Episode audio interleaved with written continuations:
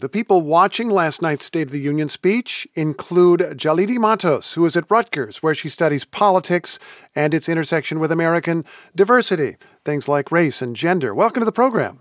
Thank you so much, Steve. Thanks uh, for having me. Okay, so given your specialty there in New Brunswick, New Jersey, what were you watching for? I was really looking to see what Biden had to say about immigration. Um, you know, as an immigration scholar, I wanted to see what the administration uh, was going to say.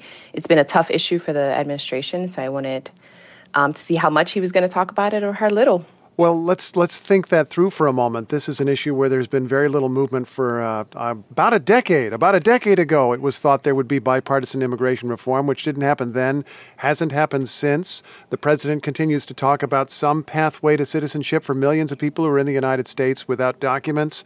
Uh, Republicans have a different view that focuses much more on border security. Did you hear anything new last night? Not really. I mean, I think Biden was, you know, his strategy was a very bipartisan strategy. He focused on his border plan, he talked about his new plan.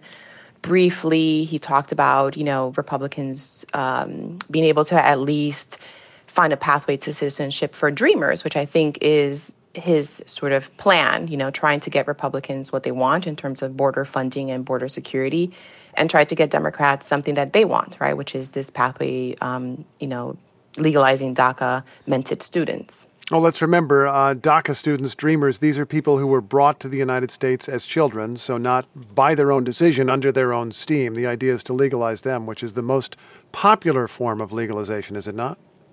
Yes, it is. I mean, since 2001, it's been it's had a majority of Americans wanting to pass uh, a pathway for dreamers and support among Americans across race and gender um, and party.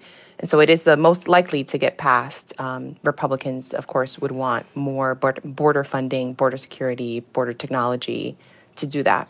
Can you talk me through the concept of a bipartisan agreement on immigration, given what you know about the state of the country, about public opinion, about various positions over time on these issues? Um, Biden was able to sign a bipartisan infrastructure bill. It turned out that Republicans and Democrats agreed on enough to sign a bill that was not as big as Biden might have liked, but is a pretty big bill.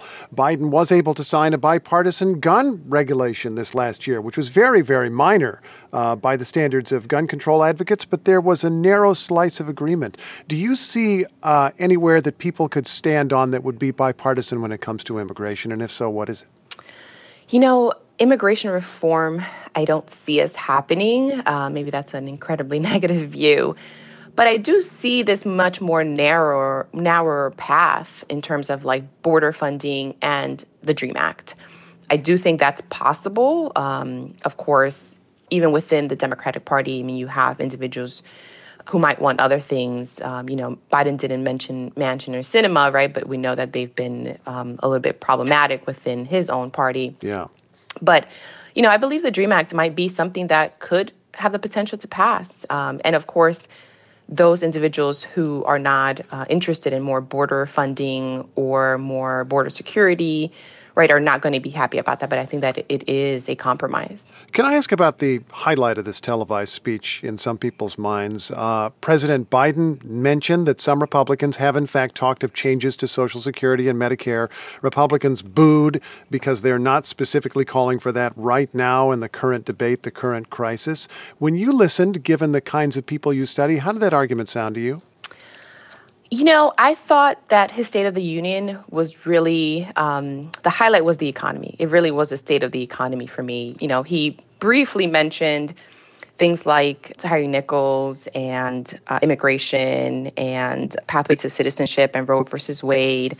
Uh, but I thought when he talked about the economy, it was good, and I thought that he really went back and forth with Republicans about about Social Security, about Medicare, and you know, telling Republicans that they wanted to sunset both of those things and the booing and the back and forth, you know, he really did call on them on national television, um, you know, and said, you know, that's not what you're saying, then I hope that we're agreeing, right? And so I think that he really put them on blast and said, well, I hope that we can get this done. In, in a couple of seconds, does that debate about retirement speak to younger voters?